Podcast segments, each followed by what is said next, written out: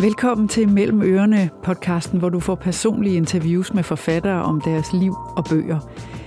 I dag handler det om at have en barndom, der er skæmmet af forældre, som drikker og ikke er deres ansvar voksent, og om hvordan man bærer det med sig i sit voksne liv. Udover titlen som tv-vært har mine to gæster i dag det til fælles, at de begge har haft sådan en opvækst, og de kæmper hver eneste dag for at bryde de mønstre, de oplevede som børn – Peter Ingemann er min første gæst. Han har skrevet bogen Elsk afgrunden, der blandt andet beskriver, hvad hans fars alkoholisme har betydet for ham på både godt og ondt.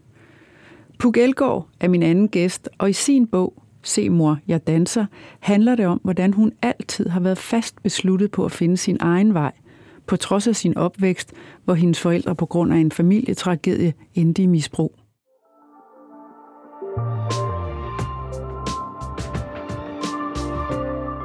Velkommen, Peter Ingemann. Tak.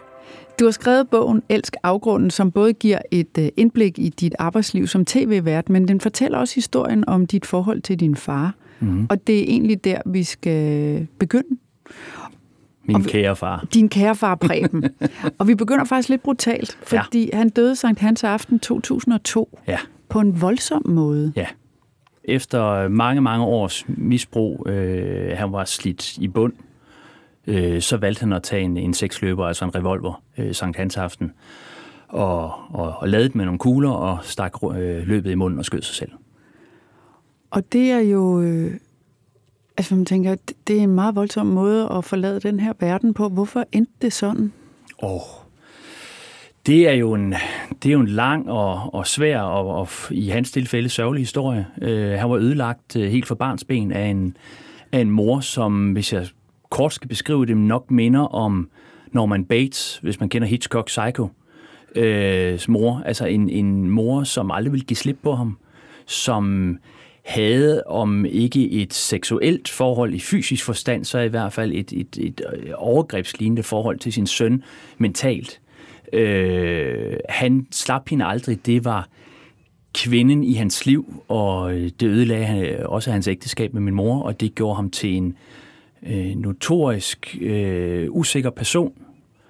Øh, jeg tror også, han havde, han blev aldrig diagnostiseret, jeg tror også, han var maniodepressiv. Og, og det løste han ved at selvmedicinere sig med voldsomme mængder alkohol øh, og piller til tider. Og han, altså han, han drak on-off, og når han drak, så gik han virkelig til den. Ja, han, han hyggedrak ikke. Han drak for at komme væk. Han drak for at lukke ned. Så øh, det var jo hele flasker spiritus og så, og så øh, piller. Så det, der var ikke noget hyggeligt i det for ham, og det var der bestemt heller ikke for os, der stod øh, på sidelinjen. Men det handler om at komme væk. Og vi skal faktisk lige høre et, øh, et klip fra din bog, hvor det bliver tydeligt også, at det er, øh, det er voldsomt, det han kan kapere, når han øh, først har skruet øh, låget af flasken. Det er her læst op af Jannik Lesniak. Hvorfor sover du ikke bare? sagde han. Jeg burde have sagt, ja, hvorfor fanden tror du, at jeg ikke kan sove? Men vi talte kun om mit konkrete problem med manglende søvn, og aldrig om årsagen dertil. Den årsag er formentlig, at jeg så mange gange er blevet vækket om natten, når min far kom fuld hjem. Det har givet mig en uro. En form for granatschok, som stadig påvirker mig. Jeg er altid klar, alert. Jeg plejer med et grin at kalde det for mit Vietnam-syndrom, for jeg ligger nærmest klar med det ene øje åbent, når jeg befinder mig i en seng. Det er jo ikke fordi, det er sjovt for mig, men jeg forsøger at tage det med et smil. Man skal kun grine af tingene for at erkende og tage dem ind. Uroen er opbygget gennem mange år. Lige fra den nat, hvor jeg som barn så ham blive hentet af en ambulance med opkast i mundvigen til jeg var ung og bedre forstod, hvad der foregik. Jeg kan huske en morgen, hvor jeg var omkring 22 år. På det tidspunkt gik jeg på Esbjerg Mediehøjskole, men var hjemme på besøg. Jeg havde været i byen og lå og sov, da jeg pludselig hørte en masse raballer ned fra køkkenet. Det var min far, der tumlede rundt med to politifolk. Nogen havde kontaktet politiet, fordi min far kørte bil hjem, selvom han var fuld. Da han så politibilen i bagspejlet, vidste han godt, den var gal. Han prøvede at køre fra dem, og det lykkedes ham at komme hjem lidt før dem. Han sprang ind i huset og fandt lynhurtigt en vodkaflaske, som han drak voldsomt af. Også da betjentene pludselig stod i køkkenet og prøvede at få den fra ham. Og det var så her, jeg vågnede og tumlede ned i køkkenet. Det syn, der mødte mig, var to politifolk og min far, der alle stod prustende op ad køkkenbordet. De var færdige med håndgemænget, og på bordet stod en tom vodkaflaske. De var faktisk overraskende rolige og meget venlige, og den ene sagde, Preben, nu slapper du altså af. Du er anholdt for spirituskørsel, og vi skal ind og tage en blodprøve. Min far satte sit bedste pokerfjes på og sagde uforstående, Jamen, jeg har først drukket, efter jeg er kommet hjem. Jeg har ikke drukket, inden jeg kørte. Udover søvnproblemer, hvad gjorde det så ved dig at have en far, der drak på den her måde?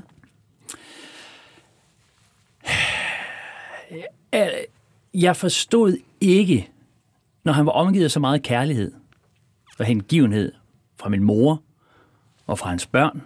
Børn er jo hengivende over for deres forældre, uanset hvad de nærmest bliver udsat for. Så forstod jeg ikke som helt lille, hvorfor han kunne svigte sådan. Hvorfor var det ikke vigtigt nok at, at holde sig ædru? Og han, han holdt sig jo ædru i, i, i størstedelen af sit liv. Øh, så jeg kendte jo den her kærlige, fantastiske, moralske øh, far. Og så meget, desto mere gav det ikke mening, at, at han så stemplede ud. Så øh, jeg opbyggede simpelthen et traume inde i kroppen, som jeg tror kan sammenlignes med at have øh, en, en, en kone, der har fået bank af sin mand, og hun bilder sig selv ind, det er nok hendes egen skyld. Så byggede jeg op inde i mig selv, at jamen, jeg må, måtte jo åbenbart ikke være vigtig nok. Men det var sådan en overført betydning. Det var ikke i talesat øh, inde i mig på det tidspunkt. Øh, jeg, må ikke, jeg må ikke være god nok. Lad os nu bare skære helt ind til ben. Jeg må ikke være god nok, siden han skider mig et stykke. Mm. Og så, og så øh, ud over øh, søvnproblemer, så grundlagde jeg også gevaldige problemer med selvværdet og selvtilliden. Jeg skælder mellem de to ting. Øh, selvværdet har det noget bedre i dag. Selvtilliden er stadigvæk en kamp, der skal kæmpes en gang imellem. Øh, og den har jeg faktisk 20 stjålet for Lars Lillehold. Han siger, at det er ikke selvværd, der er noget vejen med, det er selvtilliden. Det er altså, når man står på scenen, det er når man skal levere, at det kan svigte nogle gange. Ikke? Øhm, øh, så jeg fik sådan en møllesten om halsen, der sagde, at jeg ikke var god nok, og samtidig så var den møllesten også en helt fantastisk drivkraft til at gøre det endnu bedre, til at arbejde endnu hårdere, til at, at bevise, at man var god nok, og se mig og se mig. Så, så, så jeg har det meget ambivalent med den her selvværds selvtillidsproblematik, og det er også derfor, bogen hedder Elsk afgrunden, fordi til sidst så må du sige, at det er der. Det der traume er åbenbart grundlagt i dig. Så må du prøve at tage hånd om det. Du må prøve at holde af uhyret under sengen og, og styre det. Og traumet, er det din usikkerhed på dig selv, om du er værd at elske, fordi din far åbenbart elskede spiritusen mere, eller hvor, helt præcist, hvor er det, hvor i består dit traume? Jamen, og det, og det, er, det er jo noget fluffy, det er noget svært. Det er også det, det har taget mig øh, 46 år godt og vel at komme frem til en eller anden konklusion. Øhm, jeg har fået ros af min far. Han har anerkendt mig, han har set mig, når han var ædru. Ja. Og han gjorde det stik modsatte når han drak. Ja. Og, og, og, og det sidste har altså gjort åbenbart, at, at jeg netop ikke har, som du siger, følt mig elsket nok, eller vigtig nok, øh, til ja. at, han, at, at, at han ikke kunne holde linjen. Jeg tænker også, der er en stor usikkerhed plantet i en, når man aldrig ved, hvilken side af ens far ser man. Altså, du beskriver også i bogen, hvordan du smider ham faktisk ud fra mm. din første datters øh, barnedåb mm. i, øh, i, år, i år 2000, øh, fordi han er for fuld. Ja.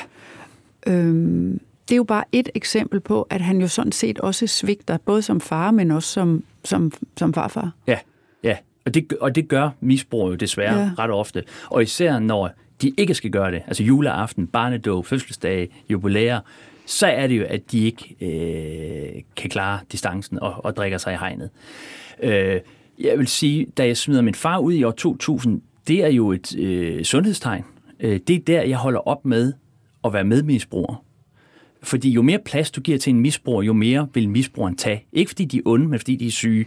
Altså jo mere du går med på at tænke, det er også synd for dem, vi andre må indrette os på deres misbrug. Ja, ja ja. prøve at dække over, at øh, nej, han er nok ikke fuld, eller, eller det kan være en, en, en, en ægtefælle, altså en hustru, øh, eller en mand, hvis det er konen, der drikker, øh, der sørger for, at der står mad på bordet til ungerne, at, øh, at de bliver også hentet til fodbold og sådan noget. Så bliver du medmisbruger og giver dem faktisk endnu mere plads til at, at, at dyrke deres, øh, deres sølle liv.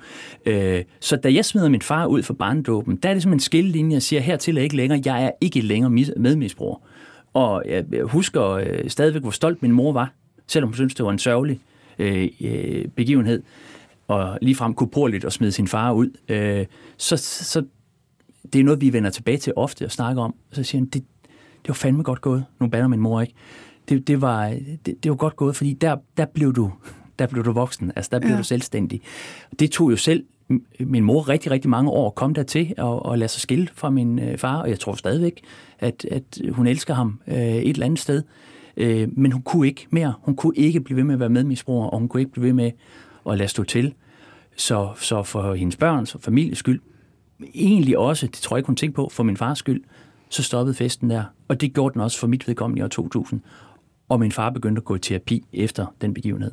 Ja, og så dør han så øh, to år efter. To år senere, ja. ja.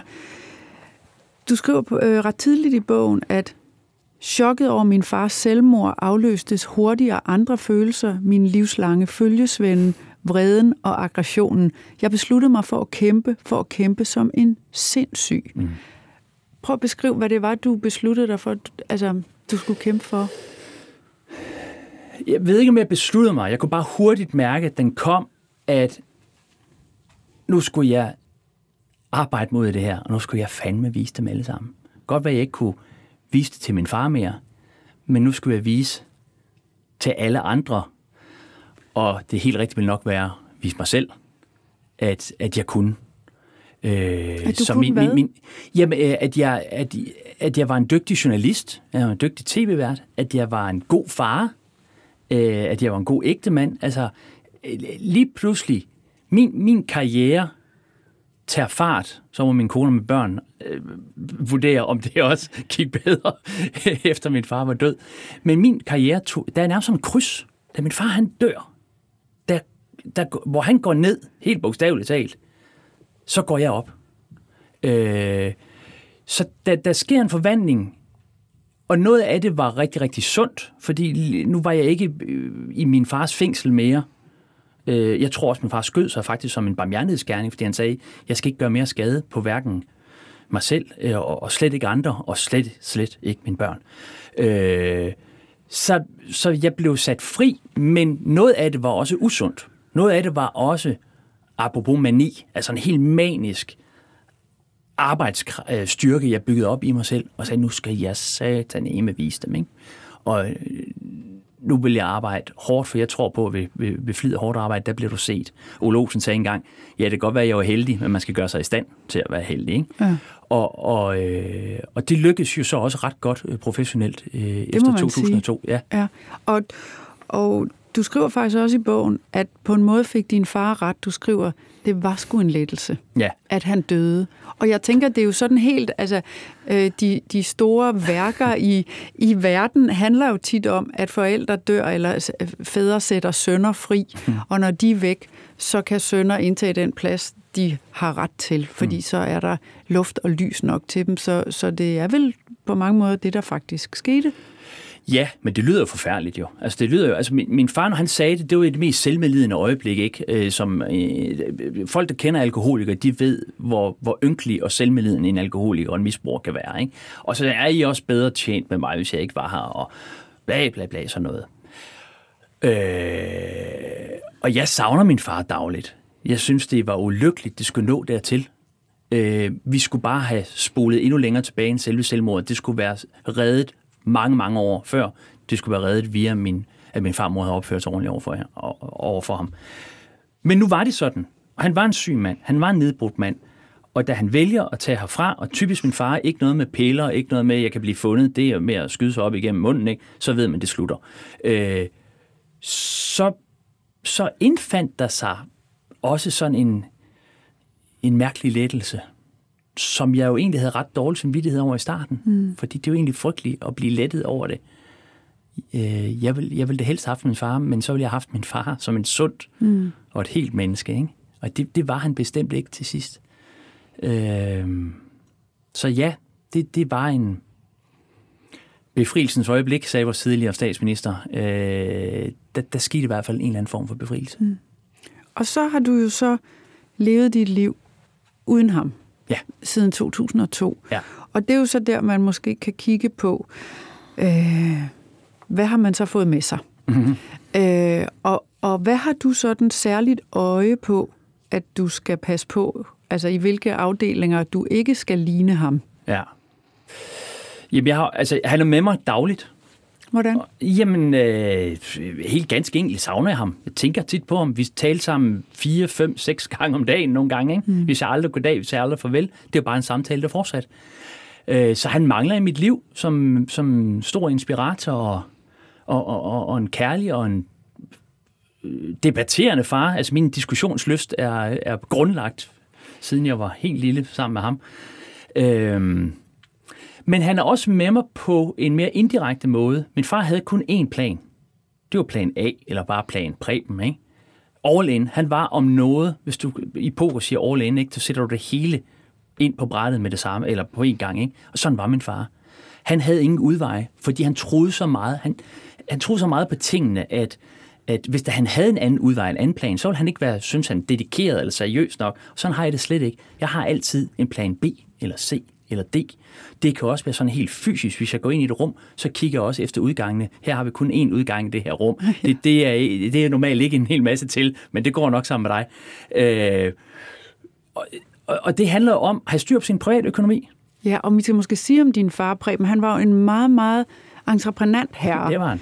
Altså, prøv lige at give et meget kort ris af hans øh, arbejdsliv. Jamen, det var meget øh, turbulent. Øh, slagter søn fra Silkeborg arbejder øh, kvarteret i, i byen fattig, øh, sådan lavere middelklasse, vil jeg sige. Øh, blev uddannet smed. Han havde ingen talent for øh, noget med hænderne overhovedet. Hans mester sagde også til ham, giv dig til noget andet, den der han fik spændbredet. Oh. Øh, var allerede forretningsmand som, som 17-årig øh, havde øh, købt spilautomater, han stillede op rundt omkring på værtshusene, øh, hvor han så fik 50 procent af indtægten. Øh, lavede en stor spilautomatfabrik, øh, der lavede verdens første digitale spilmaskiner, gik på røven, startede op igen, blev byggekonge, hotelkonge, byggede Danmarks største enkeltstående sommerhusprojekt i Vestjylland, osv., osv., osv., osv. Øh, han så ting før andre, øh, ja. og så, så kan du skabe enormt store formuer. Men han øh, gik bare rigtig tit, altså det gik ikke Jamen, kun han 20 op, millioner, op og ned. Ja. som var mange penge i 1985. Det var rigtig, rigtig mange penge. Også i dag, ja. Også i dag, jo jo, jo, men, men som sådan en byggematador, 20 millioner var rigtig mange penge dengang. Ikke? Jamen, så lånte han måske 80, eller det gjorde han, og så byggede han hoteller for 100.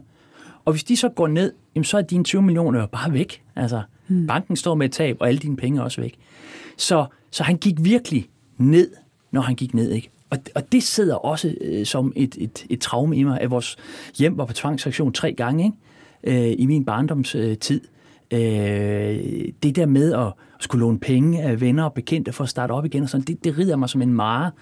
Så øh, det, det vil jeg simpelthen ikke udsætte mig selv og min familie for. Og vi var tæt på i 2008, ligesom desværre mange var, øh, der havde boliger, og, og vi havde forkøbt os og sådan noget, og, og, og klaret os i land alligevel. Og der har jeg bare sagt, både med min baggrund, min far, øh, det jeg oplevede med ham, og mine egne erfaringer, jeg skal aldrig derud, hvor jeg ikke kan betale mine regninger. Mm. Så det er en ting. Øh, så vil jeg også rigtig gerne være en god familiefar. Jeg vil gerne være til stede. Jeg rejser meget, og er meget øh, tit hjemmefra, og har også dårlig samvittighed over det. Det filosoferer jeg også over i bogen alle de år. Men når jeg er hjemme, så prøver jeg i den grad at være hjemme. Jeg har altid insisteret hårdt på at være hjemme i samtlige skoleferier. Så det er vinter, påske, efterår, sommer, jul, alt. Øh, men, men, jeg, men ville ja. det have været en mulighed at sige, altså du kunne jo også bare have fået dig et andet arbejde, hvor ja. du var hjemme ja. altid og kom hjem kl. 16.30. Ja. Det var jo også, altså det, så havde du været der altid. Ja, så havde jeg så ikke været der i seks uger i skole og en sommerferie. Så havde jeg haft de der to eller tre uger, som man nu har som funktionær. Ikke? Øhm, jamen, det er rigtigt. Og det er jo også... Det, det er meget godt øh, pinpointet. For jeg, jeg kunne jo have været bankmand, eller, eller sidde, sidde som jurist på kommunekontoret og sådan noget, og det er der ikke noget galt i. Men du, eller, du, kunne du kunne bare, og du kunne også have været journalist, der bare havde et arbejde i en del af, af branchen, hvor du kom hjem hver dag. Ja, men jeg skal ud, jeg skal ud og mærke mig selv. Jeg skal ud i øh, yderste frontlinje. Øh, jeg troede også, bogstaveligt talt, at jeg skulle være krigskorrespondent. Det skulle jeg så ikke, for det er mine nerver og, og min empati for andre mennesker. Jeg kunne, jeg kunne simpelthen ikke holde det ud, øh, det, den ene gang, jeg stiftede bekendtskab med det. Men jeg skal ud og mærke mig selv. Jeg skal ud og mærke... Altså, jeg er nervøs hver eneste gang kameraet starter. Altid. Inden den der røde knap, eller røde lampe, den blinker, så er jeg nervøs. Og, og det skal jeg ud og mærke, har jeg fundet ud af. Og det er jo også at elske afgrunden, elske det her monster. Det må bare ikke tage overhånd. Og det har det gjort til tider. Ja. Til tider har jeg arbejdet mig halvt ihjel. Øh, og det dur simpelthen ikke. Øh, men jeg, men jeg, jeg var ikke blevet en bedre familiefar eller en bedre ægtemand, hvis jeg har haft et 8-4 job. Tvært imod. Det, det ved du bare. Det, det er jeg helt 110 procent Hvordan var du blevet så, tænker du? Så var jeg blevet uforløst. Så havde jeg ikke prøvet mig selv af. Så havde jeg ikke mærket de steder inde i maven, når det gjorde ondt. Jo, det havde jeg måske, men så havde jeg måtte udfordre det på andre måder. Så kan det være, at jeg er en ludoman, eller, eller alkoholiker, eller stofmisbrug, eller et eller andet. Så jeg tror, jeg, havde, jeg har et eller andet inde i kroppen, der skal, der skal, skal prøves af. Så hvis jeg kom hjem med min, min lædertaske og min tømte termokan hver dag kl. 16, så tror jeg, jeg er blevet en, en, en, en vild mand øh, på andre måder. Ja. Og det er jo selvfølgelig oplagt at spørge dig så, jamen, hvad, hvad er dit forhold til alkohol? Altså for eksempel beskriver det er du jo i... spørgsmål. Ja, det skal ja. vi igennem. Og det skal vi jo, fordi du både øh, beskriver i, i din bog, hvor meget I drikker, når I er sted på Hammerslag, dengang du var vært på det. Øhm, og også når du laver størst, så skal alle dine gæster have en underbærk, fordi ja. det smager jo... Ja, en altså, underbærk, ja. Ja, ja en ja. underbærk. Det smager jo ikke... Øh, man kan diskutere, hvor godt det Ja, ja, smager, ja, ja. men det åbner ligesom øh, forståelsen og samtalen og sådan noget. Ja. Så, så det er selvfølgelig op, oplagt at spørge dig, har du været nødt til at forholde dig til, hvor meget du selv drikker, eller har det aldrig været et problem? Jo, jo, jo, jo, altid. Øh, jeg, jeg kan ikke lide kontroltab. Så det der med at, at være beruset på skærmen, nu nævner du så hammerslag, øh, det, det kan jeg simpelthen ikke. Det vil jeg simpelthen ikke være. Øh, jeg vil heller ikke stå op. Jeg er den, der går tidligst i seng som regel, når vi er ude at optage. Eller det er jeg altid. Fordi jeg vil simpelthen ikke vågne op med tømmermænd, eller være øh, øh alt, alt, alt for overtræt og sådan noget. Det dur simpelthen ikke. Øh, jeg har aldrig haft lyst til at hengive mig. Altså netop gå derud, hvor jeg ikke øh, kan, kan mærke ting mere. Øh, når du nævner det der med underbær, ja, det er 2 centiliter, ikke? Det er, det er for at bryde isen. Så er der nogen, der siger, at det er da noget mærkeligt noget. Jeg kan love jer for, når man står med en russer, eller en kineser, eller en amerikaner, og siger, vi har sådan nogle små papirer, sådan nogle med, skal vi lige prøve sådan en her? Det er typisk dansk, det er så tysk, det er så lige meget, det ved de jo ikke. Øh, så, så er facaden allerede nede. Og det har ikke noget med spritten at gøre, det har noget at gøre med, at det bare er anderledes. Men må jeg bare lige Ja. sige noget her, fordi jeg læste en artikel om din far, Ja. og øh, der var rigtig mange billeder. Og undervejs i artiklen er der et billede af din far, hvor han er på besøg hos en bondemand over i Vestjylland, Ja, som, William. han, som han skal lave. En, han skal købe en masse land af ham til Ja. at lave det der sommerhusbyggeri. Ja.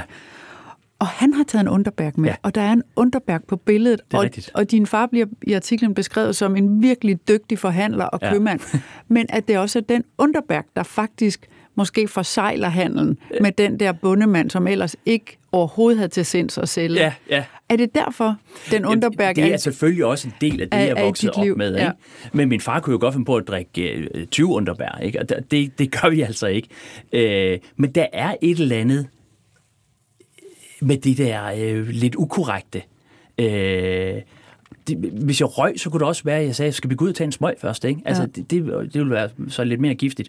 Men, men der er et eller andet i det der, og især i disse tider. Det bliver bedre og bedre at komme med en underbær, fordi folk siger, ej, det kan vi da ikke. Jo, det kan man. Øh, Hammerslag, ja, det var ni vilde år. Altså forestil dig at være ude med fire ejendomsmælere, som er på ferie. Det var de jo den uge, vi optog. Jeg kan love dig for, at når kameraet var slukket, så var der fest og farver. Ikke? Øh, og det var for meget. Jeg, jeg gik død i det. Jeg blev træt af det efter ni år, men jeg elskede mine, mine, mine ni år. Men du har aldrig været bange for, om du havde det gen... Alkoholikergen? Ja, Nej, aldrig, aldrig nogensinde. Det, det kan jeg ærligt sige.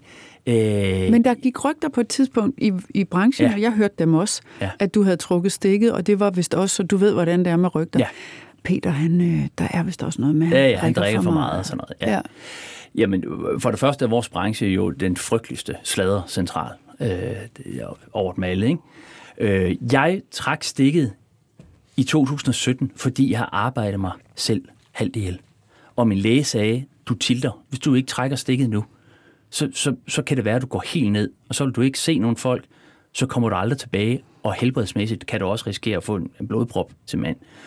Og det, sneg jeg mig udenom nogle gange og sagde, at min familie har jo altid kunne kæmpe os ud af tingene, og sådan noget, men til sidst, så var min hjerterytme så ustabil, at jeg, jeg måtte trække stikket simpelthen. Og så var jeg væk i to måneder, øh, og gik lange ture, og gik til stresscoach. Og der opstår rygtet så i branchen, at det er måske også noget med noget alkohol og sådan noget. Og det kan jeg love dig for, at det var det ikke. Og jeg har en chef, der er så tæt på mig, at havde der været hold i de rygter, så havde den gode dame, som hun er, så tror hun har skrevet en check med det samme og sendt mig Minnesota-kur, men det havde ikke noget hold i det. Og jeg var rasende, og jeg kan mærke det, nu vil du spørge om det igen, jeg kan mærke, hvordan harmen den rejser sig ind i mig, at, at og netop med mit bagkatalog, hvor jeg ved, hvad det egentlig indebærer at være misbruger, ikke? jeg var rasende dengang, jeg var mega ked af det, og det er jeg også i dag, nu vil du spørge om det, mm. at, at det var rygtet. Det var god, gammeldags, livsfarlig stress, jeg gik ned med. Men grunden til, at du kom helt derud, ja. handlede det om, det som vi startede med at tale om, at du besluttede, hvor du sagde, at jeg vil kæmpe, jeg skal mm. vise dem, at jeg dur mm. til noget. Var det den trang, der sendte dig derud ja. og hjem med en sygemelding? Ja, det var det. Det var det. At, at det, det er aldrig godt nok. Jeg er den hårdeste kritiker over for mig selv. Og derfor kan jeg også nogle gange være ret hård at arbejde sammen med, fordi jeg forventer også det samme af dem, der omgiver mig. Øh, men jeg er en meget, meget streng og den strengeste dommer over for mig selv. Og, og uanset hvor gode seertal man har, uanset om man står inde på Dangleterre og vinder prisen som årets vært, så er det ikke nok desværre. Altså, det var det ikke i hvert fald. Fordi den store gevinst fylder, lad os sætte et billede på, en centimeter, mens den lille fiasko følger en meter.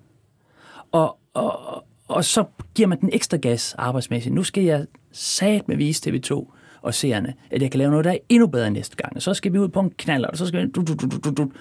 Øh, men siden den her hilsen med hjerteflimmeret dengang, ja, i 17, ja. i 17, der er jeg blevet et langt sundere menneske. Jeg stiller, øh, jeg stiller ikke krav, men det gør jeg så alligevel, men jeg siger ja til det, jeg vil være med til, og lade være med at kommentere på det, jeg ikke vil være med til. Mm. Eksempelvis, helt banalt, der må gå 8 timer, for jeg går ud af min hoteldør, til jeg kommer hjem igen med optagelser. Fordi, Fordi før der arbejdede du jo simpelthen... Der, der kunne det være 12, 14 og 16 timer, ikke? Øh, det, det, det er sjove i en jøde, du er jo selv jøde, en sjov, det er jo også underligt. Nej, det er underligt. jeg er fra Du, undskyld. Men jeg har boet mange år i Jylland. Ja, nå, undskyld. Så jeg er faktisk halv jøde, kan man Du har sige. noget jysk øh, dialekt i hvert fald. Nå, det, det, når man siger sjov på jysk, så betyder det jo underligt eller mærkeligt. Det er sjovt. Det er sjovt ved at hvad kan man sige, afgrænse eksempelvis det med 8 timer. Der vil man jo sige som udgangspunkt, så bliver du en dårligere arbejdskraft. Du når ikke helt så meget. Det bliver nok også lidt ringere, det du laver. Der er sket nøjagtigt det modsatte. At du har dogme, tvinger jeg jo dig selv, og ikke mindst din tilrettelægger og redaktionschef og redaktør i denne lukkede kreds, til at prioritere. Hmm. Og så får vi faktisk noget bedre hjem. Og jeg er også jeg er jo også mere til stede over for folk, end hvis jeg har arbejdet 16 timer og kan nærmest ikke hænge sammen. Men det, at du i det hele taget laver det dogme, mm. at du ikke udfordrer det hjerteflimmer en gang til, for det er der jo nogen, der gør, hvis den dæmon, der rider dem, er stærk nok. Så noget har jo ændret sig. Altså tænker det du, at, at, den, at det også handler om, at den hine, du har haft efter anerkendelse fra din far, øh, den tingene ligger et andet sted inde ja, i dig nu. Ja, det du... håber jeg. Jeg håber, når du siger det, så står jeg og tænker, det er stadig en kamp, det er stadig en kamp, og det skal du huske på. Og det er stadig en kamp at holde sig, øh, hvad kan man sige, øh, under det røde felt. Ikke? Altså det, det, så jeg håber det, og jeg synes det, øh, og det er noget, jeg arbejder med. Det, det er en kamp, jeg aldrig kommer til at overstå. Og det er også vigtigt at være så det bevidst, at kampen slutter aldrig. Jeg har aldrig vundet den der. Øh, Men hvad men, vil det sige at vinde den? Hvad? Har du, har du, en, har du et Nå, billede af, hvad om, det vil sige at ja, vinde den? Hvis, vundet i det her billede er, at jeg vil sige til mig selv, alt hvad jeg gør, det er bare skide godt. Og jeg kan holde en tale på to timer, ligesom man kunne i Sovjet i gamle dage, uden at ryste det mindste på hånden, for alt, hvad der kommer ud af min mund, det er bare godt. Hvis jeg kommer dertil en dag, så er jeg for det første en super dårlig tv-vært. Fordi så er jeg slet ikke i kontakt med verden, eller de folk, der omgiver mig. Øh, og så bliver jeg to også et dumt svin, det er jeg helt sikker på. Så jeg skal aldrig vinde den her kamp. Men, men jeg må godt være forud på point, øh, sådan i, i store dele af det. Og så en gang imellem, så er det sundt nok lige at blive slået lidt tilbage og sådan noget. Men det hele handler om balance. Så, så balancen har bare flyttet sig, eller der er kommet balance i tingene, hvor der er ubalance før. Men synes du, at du nåede at få din fars respekt og kærlighed og anerkendelse, inden han døde? Ja, fordi jeg synes altid, jeg har haft min fars respekt og kærlighed, når han var ædru. Mm. Det andet er noget, jeg har bygget op i mig selv, kvæg at min far var en syg mand. Jeg er blevet traumatiseret, og det traume skal jeg arbejde med resten af livet. Men jeg er slet ikke i tvivl om, hvis min far han kom ind ad døren her, det håber jeg sandelig ikke, men hvis han gjorde ædru, så er jeg slet ikke i tvivl om, at han vil sige, stå der ved mikrofonen og sige, slap dog af, for fanden. Jeg har altid elsket dig, altid synes, det du har gjort var, var, var godt nok. Det er slet ikke i tvivl om. Men, men, men traumer eller angst er jo sådan noget svært noget, at, at det kan jeg sagtens sige til mig selv, og det siger jeg også til mig selv. Og jeg er også blevet sundere, som bogen jo handler om. Men den vil altid ligge der. Mm. Det lille traume, arret, vil altid være der. Og så kan du lige så godt bruge det til noget godt. For jeg har den holdning, at uanset hvad vi bliver udsat for, og vi bliver udsat for dårlige ting, så skal vi sige, hvad kan vi lære af det, for at undgå det en anden gang. Og så skal vi også sige til os selv, var der et eller andet godt mm. i den her dystre oplevelse. Og det er der som regel. Der er som regel et eller andet rigtig godt du skriver, du skriver, oplevelse. Der er altid noget, man kan bruge. Altid. Så skal vi ikke slutte af med, at du fortæller, hvad, hvilke egenskaber, du har fået med fra din far, hvor du takker ham for dem, og tænker, hvis ikke det havde været for hans misbrug, mm. så havde jeg ikke lært det her. Jamen, det er, oh, den, er, den er svær, fordi der, oh, der har også været meget lort, ikke? Men jeg takker ham for, at... Jeg spørger, fordi du beskriver det faktisk i bogen ret præcist. Ja, det gør vi flere gange, men hvad tænker du på de steder? Jeg tænker på, at du for eksempel beskriver, hvordan du er øh, du har fået en udsøgt evne til at agere Nå, hurtigt, i kaos. Ja. i kaos og i uforudsigelige ja. situationer, og du er lynhurtig til ja. at afkode andre ja. mennesker, fordi ja. du hele tiden skulle afkode din far. Ja. Så det var, ja, nu sagde det jeg et, så, hvad det er, du har lært nej, af din ja, far det, nej, det, er bare, det er bare et af redskaberne, vil jeg sige. Nå, men jeg tænker på, generelt har jeg jo lært, at øh, ydmyghed, øh, være i øjenhøjde med folk, for det var min far, uanset hvor rig eller fattig han var, så var han i øjenhøjde med dem, der stod overfor. Øh, det har lært at, at, at agere, som du siger, helt grundlæggende i kaos. Øh, og mediebranchen, og især den form for tv, jeg laver, er enormt kaotisk. Og det elsker jeg. Øh, hvor nogen vil sige, at jeg vil have et manuskript, jeg vil have en, et kryds at stå på og en ørestegl og sådan noget, så vil det ride mig som en mare. Jeg vil være angst over for det. Mm. Jeg tænder på, at ting er kaotisk og uforudsete. Og og det, så er vi jo tilbage ved elsk afgrunden. Det er jo fordi, det er kaos, jeg er vokset op i. Det så, når, så når jeg er i kaos, så er jeg hjemme. Så, så, er, så er jeg tryg. Så ja, det er bare et af redskaberne, det der med at afkode folk og agere i kaos. For jeg kan love dig for, at de folk, der kom ind ad døren i mit barndomshjem, der skulle du hurtigt afkode, om det var en, der kom med en skarplat uh, winchester rifle og synes, det var sjovt at skyde ud af vinduerne, eller det var den halvprostituerede, eller det var kodan-direktøren, eller det var den fine advokatfru ude for Aarhus af du skulle lynhurtigt finde ud af, er det en, man skal rende hen til, eller er det en, man skal rende rigtig langt væk fra. Og Peter, alt det kan man læse meget mere om i din bog. Tak fordi du kom. Ja, tak fordi jeg måtte. Og have det rigtig godt. Det har virkelig været en fornøjelse at tale med dig. Tak lige måde. Pas på dig selv, Peter. Ja, og lige måde. tak. tak.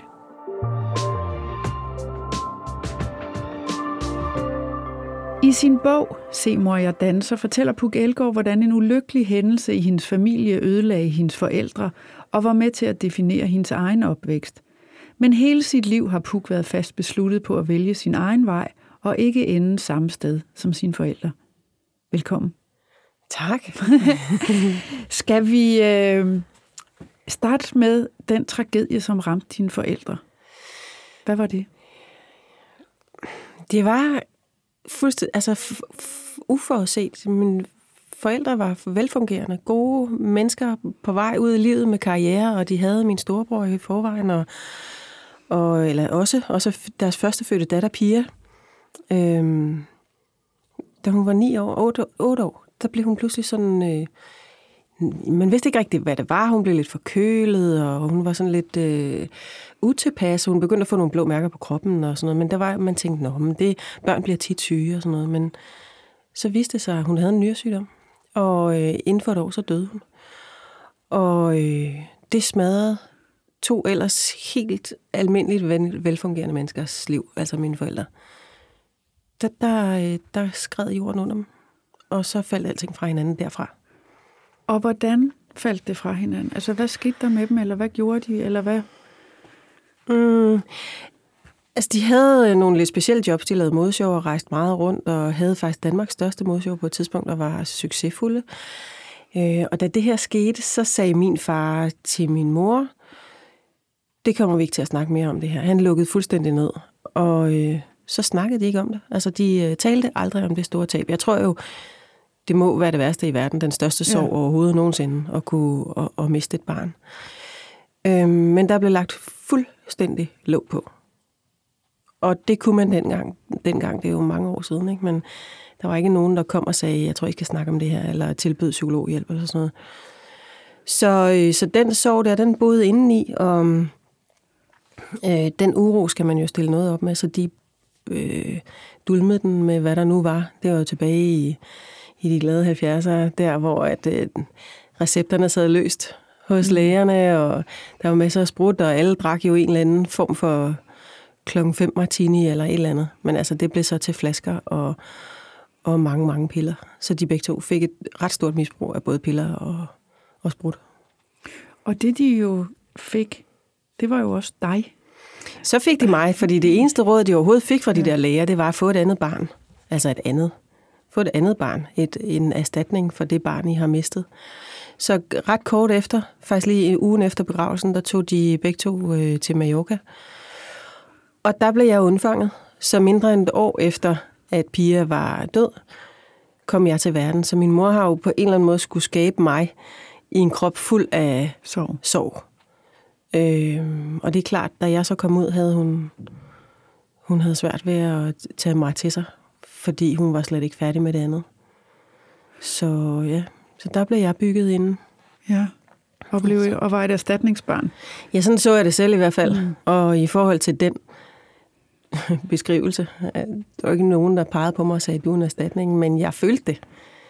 Øhm, plus at jeg følte, at jeg var kommet til for at lindre et meget stort savn så jeg på en eller anden måde hele tiden altså klovnede mig gennem min øh, barndom og skoletid og sådan noget der, fordi der var en ret tung stemning derhjemme tit. Ja. Der var også indimellem en god stemning, det var ikke det, men det lå bare sådan henover, så jeg tog det som min opgave, og altså vi har haft nogle juleaftener, hvor at jeg har klovnet rundt og danset og hoppet på et ben og tungen og lavet faldøvelser på gulvet og sådan noget, for ligesom at få folk til at grine, ikke også? Ja. Så jeg, jeg tænkte, det var en del af min, øh, min opgave her i livet, og, og let på det der. Og det at, at blive født ind i en familie, hvor dine forældre jo var så ulykkelige, mm. øh, og så smadret over det tab, og så uforløste omkring det også, og komme og se det som din opgave, og, og skulle lette stemningen, og sådan set bære dem. Mm. Hvad, øh, jeg ved godt, det er et stort spørgsmål, men, men hvad gjorde det ved dig?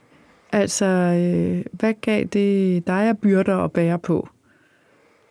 Det er sjovt, fordi det er først senere, altså faktisk hvor jeg skrev bogen, at det er gået op for mig, at det egentlig var byrder, fordi børn lever jo, som de gør. Man ved jo ikke andet. Så jeg så det aldrig som byrder op gennem min opvækst. Ikke rigtigt. Det er egentlig først, når folk er begyndt at reagere på, hvad jeg har oplevet, og de siger, det må også have været hårdt, eller det var så sådan tænkt, nå, ja, det, det var det måske også. Eller sådan, det er først gået op for mig faktisk, hvor jeg rigtig har sat mig ned og, og fortalt om de ting, jeg har oplevet. Men, men det udviklede en, kæmpe intuition hos mig, fordi at jeg hele tiden ville være på forkant. Der var dage derhjemme, der var virkelig, virkelig sjove, hvor der var godt humør og øh, kærlighed og tæthed og vidtigheder, der fløj rundt i luften og sådan noget. Og så var der altså også bare nogle dage, hvor at der var så forfærdeligt svært at være, fordi at øh, folk var, eller de var fulde, eller langt væk, eller omtoget, eller gråd og sådan noget der. Og så jeg prøvede hele tiden at vurdere, hvad for en dag er det i dag? Så jeg holdt øje med alting. Jeg holdt øje med, hvor mange flasker der var. Jeg sat neglemærker på vinflaskerne, så jeg kunne se på etiketten, hvor meget der var taget, og jeg talte alle piller og sådan noget. Så det var sådan ligesom bogstaveligste, i for, altså bogstaveligste forstand faktisk min opgave, at holde dem i live. Ja. Og det gjorde jeg flere gange, altså ved at, at forhindre, altså at de havde fået for meget ved at ringe efter ambulancer og sådan noget der. ja. Og så sker der jo det, at øh, du udvikler angst. Mm. Øh, og den bliver jo meget voldsom. Vi skal faktisk lige høre et klip fra din bog, øh, læst op af dig selv, hvor du øh, under en teaterturné har angstanfald på scenen, men du gennemfører alligevel 130 forestillinger, på trods af, at du står der helt frem på scenekanten i lyset med Mm. alles øjne rettet mod dig, simpelthen med hjertebanken og midt i et angstanfald. Mm. Og det gennemfører du øh, hele den turné, men så bliver du for alvor indhentet, og så kan du faktisk ikke blive stående på dine ben. Efter turnéen var slut, lå jeg det meste af tiden bare på gulvet i den lejlighed, jeg delte med min veninde Lisbeth. Jeg havde det bedst med at ligge, så faldt jeg ikke. Jeg var så svimmel, at jeg ikke kunne stå. Jeg var ikke uden for en dør i flere måneder.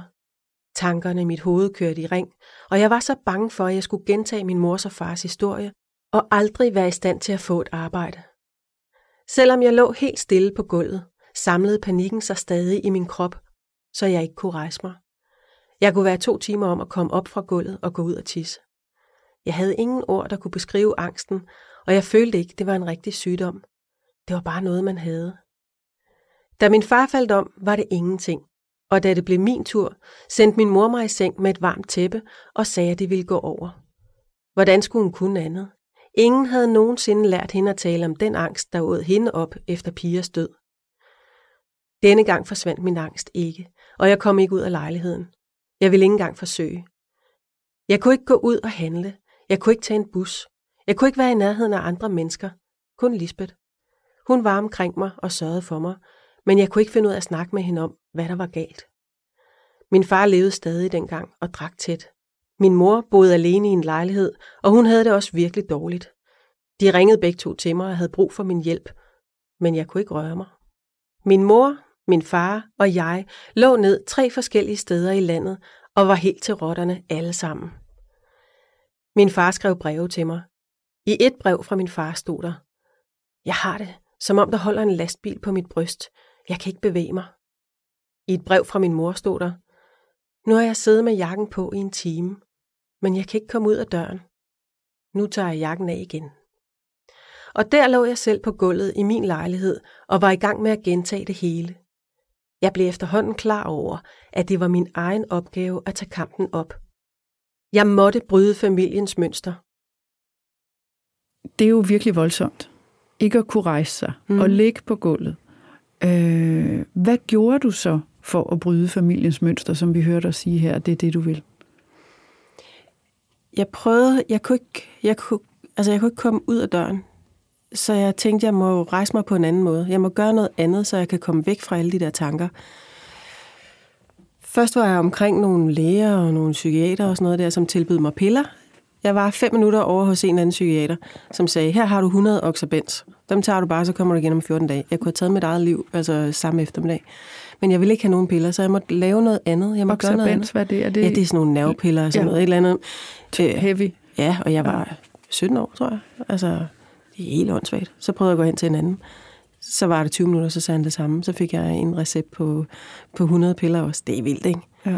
Men det ville du ikke. Nej, det ville jeg ikke, for jeg havde ligesom set, hvad vej de der piller, de, øh, hvad de kunne føre til. Jeg, jeg er meget svær at overtale i dag selv til at tage en hovedpinepille. Altså, jeg tager næsten aldrig medicin for noget som helst. Så jeg skulle finde en anden udvej, jeg ville heller ikke drikke. Øhm, og når man ikke vil bruge de ting, der er til at dulme en angst, der er så vanvittig, så, så er man simpelthen så alene. Altså, fordi det, det, du er kun alene med iskold angst. Det, det, er, det er lammende. Det er det bare. Så jeg lagde mig på gulvet, for det var det, jeg bedst kunne. Og så tænkte jeg, jeg finder nu i tankerne de steder, jeg kender, som jeg aller, aller, aller bedst kan lide.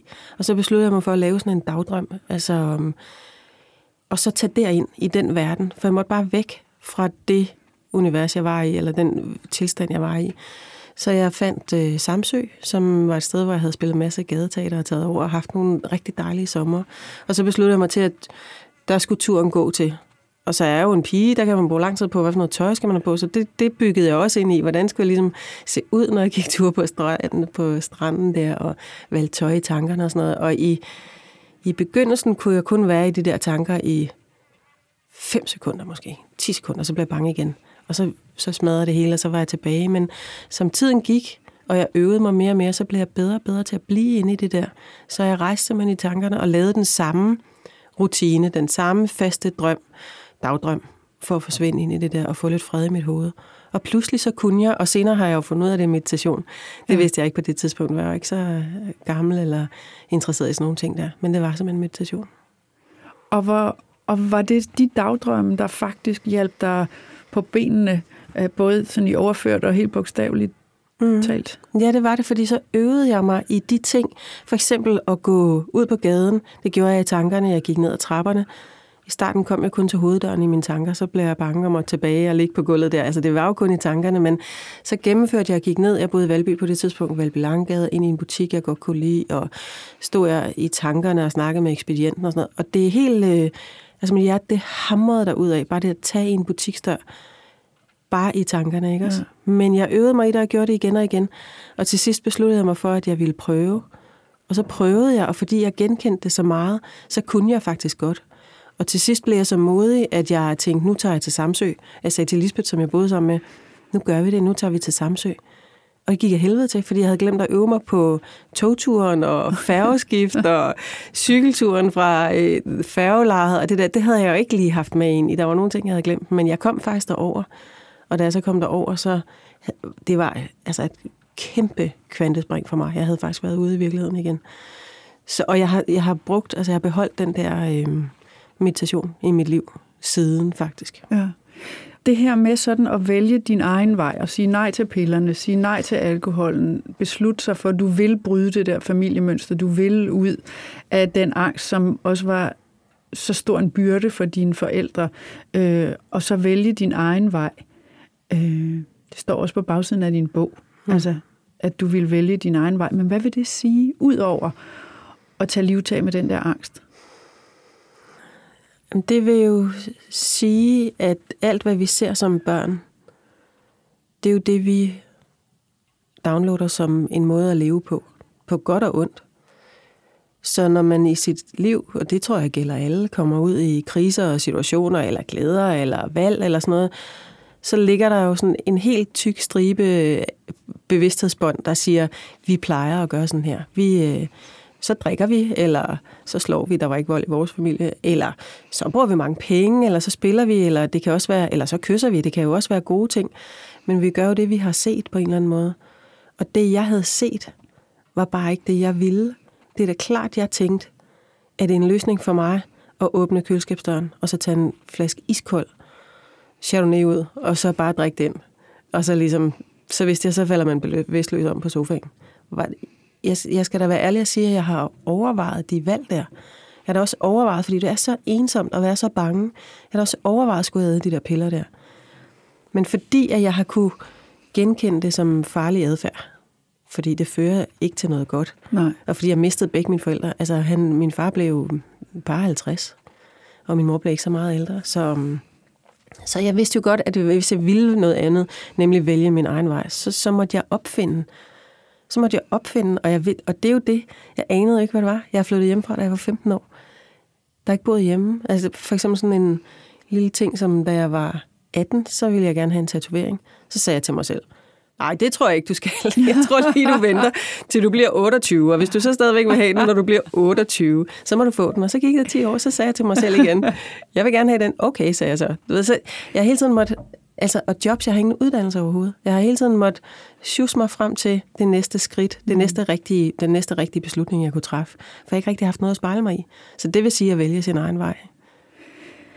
Altså, vi to har jo kendt hinanden i mange år.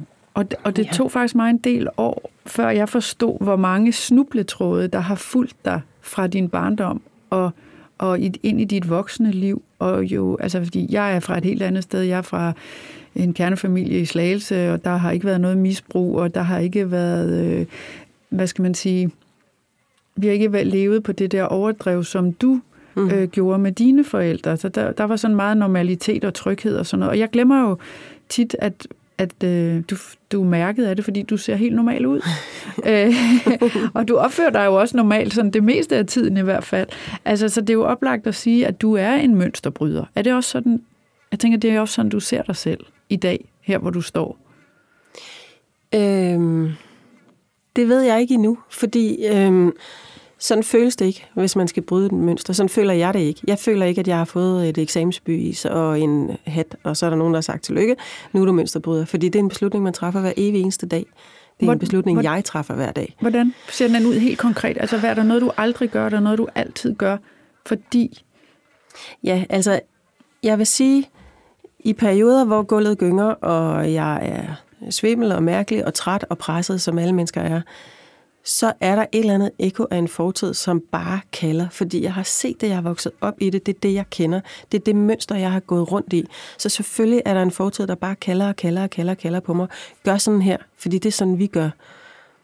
Druk piller, for eksempel. Så det er jo noget med hver dag. Ikke fordi, altså, det skal ikke forstås på den måde, at jeg sidder foran køleskabet og tager en beslutning hver dag, om jeg skal drikke glas vin eller ej. Det gør jeg slet ikke. Men jeg, jeg skal bare hele tiden navigere mig selv i en anden retning og stole på, at de beslutninger, jeg tager, tager er holdbare, og, og at jeg øh, er holdbar i længere tid. Altså, begge mine forældre var førtidspensionister, før de blev 40. De, de kunne ikke arbejde mere, så jeg tæller sådan ligesom, nå, 41, jeg arbejder stadigvæk, nu er jeg 51, og tænker, wow, jeg har slået en rekord. Men det er også nogle gange, hvor jeg tænker, ej, men det kunne også godt være, at man bare skulle... Jeg har rigtig meget migræne, jeg har også noget, der hedder miniere, så jeg har sådan nogle udfordringer fysisk også. Og nogle gange tænker man, åh, oh, altså, vi er jo førtidspensionister i vores familie, det kunne også være, men så, jamen altså, det er fordi, det er jo bare det, der har været. Det er det, jeg har set. Ja. Så jeg vil sige, hver dag er der sådan en lille bitte, skal man stå op med en lille bitte øh, djævel indeni, der siger, husk nu, vi har valgt en anden vej. Jeg er på vej et andet sted hen. Jeg skal give en anden arv videre. Og der er jo altså børn jo i høj grad. Det jo siger jo både med med glæde, men også med sorg, ikke? Også fordi jeg var ikke motivation nok til, altså hverken min bror eller jeg var motivation nok til, at mine forældre kunne vende den der. Men min søn Robin er en kæmpe motivation for, at jeg kan holde sporet, holde sporet er 100 procent. Altså ja. jeg er så fast besluttet på, at, jeg ikke, at der er nogle ting, jeg ikke skal give videre. Ikke også? Så, øh, så jeg synes, mønsterbryder er ikke noget, man bare kan sige, så er man det. Faktisk er en lille smule irriteret over, øh, over det ord der. Men det kan da godt være, når en gang dør, at man så kan sige om mig, men altså forhåbentlig har jeg 40 år endnu tilbage eller sådan noget, så hvem ved? Altså jeg er stadigvæk usikker, men jeg tænker stadigvæk, gud om der kan ske et eller andet, så, så, jeg, så jeg rammer bunden på samme måde, som mine forældre gjorde. Men tænker du, altså, der kan vi andre jo godt stå rundt om dig og sige, det sker jo ikke. Ja. Prøv at se, hvor godt det går. Prøv ja, at se, hvor mange rekorder du har slået i, ja. i, i familiemønster. Ja. Øh, ja. Hvad stiller du så op med det? Når, du, når det der usikkerhed rammer dig, eller du tænker, det, kan, det er jo aldrig for sent at gå fuldstændig ned. Nej, nej. Jamen altså, så siger jeg til mig selv de der ting, som vi lige siger, og de ting, som I siger og sådan noget, og så siger jeg, ja, ja, vi får se. Altså, fordi jeg tror, hvis jeg var den slags misbrug her, og den familie, jeg er vokset op i, er også, det er en svær form, fordi der ikke er nogen, der er ikke nogen historie, der fortæller længere tilbage end Claus' og mine forældre. For der var ikke et druk i vores familie. Det var ikke sådan, det er ikke den sociale arv. Det var en katastrofe. Og derfor er jeg bange for ting, der sker pludseligt. Altså, ja, for dine forældre ja, voksede ikke op nej, i det gjorde de ikke. Nej. nej, det gjorde de ikke. Så derfor kan, er det jo sådan noget med at sige, altså det har jo givet mig en usikkerhed på, at ting kan ske, ikke også? Altså en total katastrofeangst for, at, som udmyndter sig i, som du ved, jeg kan ikke lide at køre bil, fordi det er sådan et splitsekund, så kan tingene ændre sig. Altså, så, det, så jeg er sådan, jeg sidder lidt med armen over kors og siger, ja, ja, I kan sige, hvad I vil, men ingen kender dagen og sådan noget. Og det er enormt opslidende. Altså ja. helt vildt opslidende. Ikke bare at læne sig tilbage og tro på det bedste. Men, men altså, jeg har jo og beslutter mig til, at, øh, at min katastrofeangst, den ikke skal fylde så meget. Men det er også en at tage livstag med af dag, synes jeg. Og så det her med, fordi der er jo ingen tvivl om, at det var jo altså en en usikker og en ustabil og udfordrende barndom, men, men stadigvæk så har du jo fået en masse godt med. Mm. Altså din far, som jo havde kæmpe gæld, og nogle gange så gik han ud og spillede, og så var han væk i dage og måneder, og nogle gange år, hvor I ikke rigtig vidste, hvor han var. Øh, men man kan også læse i din bog, at på trods af alt den her flakken omkring og mangel på øh, ro og fred og kerne, og hverdagen lignede hinanden, så har han jo også givet dig noget meget værdifuldt med. Hvad er Mm. det? Jeg tror, de, de for lige at bare tale generelt, der kan jo også være, der er nogen, der lytter sådan i forhold til, som selv har nogle problemer, det ved jeg i hvert fald, det gør. Altså det, man kan give sine børn, som er den bedste gave, det er, at man ser dem, og man anerkender dem, og at man, man fortæller dem, at man elsker dem. Altså min mor og jeg havde et noget mere anstrengt forhold end min far og jeg, og jeg var aldrig i tvivl om min fars kærlighed. Jeg var selv sådan bange for, at min mor hellere ville have haft piger. Altså det var den tanke, jeg havde hele, gennem hele min opvækst. Ville hun hellere have haft piger som døde, end hun egentlig ville have mig. Og jeg tror også nogle gange, altså det er virkelig tavligt at sige, men jeg tror, hun faktisk selv var i tvivl nogle gange, om hun formåede at elske det barn, der var kommet. Hvorimod min far var meget sådan, øh, han var meget ærlig og meget lige, lige frem og meget direkte, og fortalte mig om sin kærlighed, øh, altså til mig. Og han, øh, han var han var god til at sige, sådan, når jeg klovnede rundt og lavede ting og sager, sådan snakkede og prøvede. Han kunne godt se, at jeg, jeg havde taget de store klovnsko på for Ja. lige at, at lette stemningen. Ikke? Og han sagde sådan nogle gange, du er altså noget særligt på, det skal du bare vide, du er noget helt særligt. Og det troede jeg på, fordi han sagde det. Så da jeg så skulle ud i verden selv, som 15-årig, der havde jeg trods alt min fars ord, for at jeg måtte mm. godt være her, og at jeg var et eller andet særligt. Så det skal vi huske at sige til vores børn, for mm. det er de jo alle sammen. Og det her med på den måde at, at blive udfordret så meget som barn, altså du blev jo svigtet af både ham og din mor, men hvordan, at du har jo tilgivet dem, Okay. og hvad er vejen derhen? Fordi der er jo masser af børn, der har rigtig svært ved at tilgive noget, deres forældre har gjort øh, i deres barndom. Ja. Jamen altså, jeg har aldrig nogensinde, og det håber jeg også, man kan læse sig til, når man læser min bog og, eller lytter til den, at, øh, at jeg har faktisk en ret stor kærlighed til mine forældre, og jeg tror, det er fordi, jeg forstod deres tab. Jeg forstod ret hurtigt, at der var en grund til, at de var så smadrede, som de var. Og så indimellem dukkede de der lyse sider op og kærligheden op. Men det gik op for mig, at, og det er en god viden, jeg har haft gennem resten af mit liv her, hvor jeg møder mennesker, at mennesker lever det liv, som de har kapacitet til. Det gør de. de, de man lever, som man kan på en eller anden måde. Og de kunne bare ikke gøre det bedre. Og når jeg så... Altså, altså mor- og datterforhold, det er et, jeg ved ikke, hvor mange bøger du har læst, eller snakket forfatter, du har snakket med, der har kompliceret mor- og datterforhold. Det er i hvert fald et tema. Og det er jo simpelthen, tror jeg, fordi at det første menneske, man møder og hører og mærker, er din mor.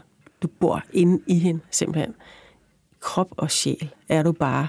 Det første hjerteslag, du lægger mærke til, det er din mors. Så man er forbundet, så forventningerne er kæmpe, kæmpe store til en mors kærlighed. Og når en mor så svigter, så er det ubærligt. Men noget af det, man også kan læse i, øhm, i bogen her, den udspiller sig i en lang rejse til, øh, til New Mexico, hvor jeg møder en indianer kvinde, som guider mig gennem en masse ceremonier og sådan noget. Og hun, hende spørger jeg på et tidspunkt, hvordan tilgiver man sin mor? Og så tænker hun lidt sådan, og går lidt rundt, og så siger hun, make her human, altså gør hende til et menneske. Og hun siger sådan set ikke så meget andet. Det er min opgave på den tur der, at selv tænke over de der små lunser, hun giver af visdom. Og der tænker jeg nemlig, da hun har sagt det, jamen det er jo rigtigt. Fordi hvis en mor svigter, så er det utilgiveligt, ikke også? Men hvis et menneske svigter, jamen så er det forventeligt. Og vores forældre er jo bare mennesker. Altså, så ja, jeg har, jeg har, øh, jeg har egentlig fagnet hendes fortælling på en anden måde, efter, øh, efter jeg, at Helen sagde det der, make her human. Fordi til et menneske, altså, der oplever den store sorg der, hun har gjort det så godt, hun kunne med alt, hvad hun havde. Mm. Og hun havde bare ikke ret meget. Altså til sidst havde hun bare ikke mere. Og hun gjorde, hun lavede comebacks lige så mange som øh, Frank Sinatra. Altså hun gik i gulvet af druk og sov og alt muligt andet. Og så rejste hun sig igen og prøvede, og så gik hun ned igen og sådan noget. Altså det holdt bare ikke til mere. Hun havde simpelthen ikke flere kræfter. Hun gjorde det, hun gjorde det simpelthen så godt, som hun kunne. Og det her med at fortælle deres historie og din historie, det, den bog der har jo været virkelig længe undervejs. Ja. Er det, hvor mange? Synes, jeg ved ikke. Altså, jeg har skrevet, jeg har Virkelig skrevet hele mit liv, faktisk. Ja. På den? Eller på... på Mm, Ja, også på den. Altså, eller sådan, jeg har prøvet at definere de der oplevelser. De har ligget i min skrivebordskuffe og ligget. Bare ligget.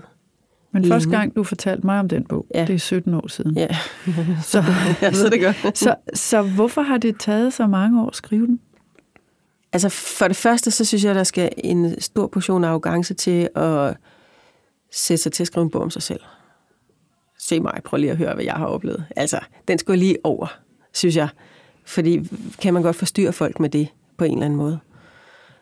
Det var en, det var en stor hurdle at komme over på en eller anden måde. Øhm, men derfra, så, altså netop som du måske siger, man kan jo ikke se på dig. Altså, jeg har jo et job, hvor jeg står forrest på, øh, i, i skudlinjen der, og jeg får rigtig, rigtig mange beskeder fra folk, der siger, øh, tak for dit humør, og tak for din energi, og det er så dejligt øh, at tænde fjernsynet derhjemme, fordi så, øh, jeg føler, vi er familie, og altså, jeg får ros for den energi, jeg sender afsted på en eller anden måde.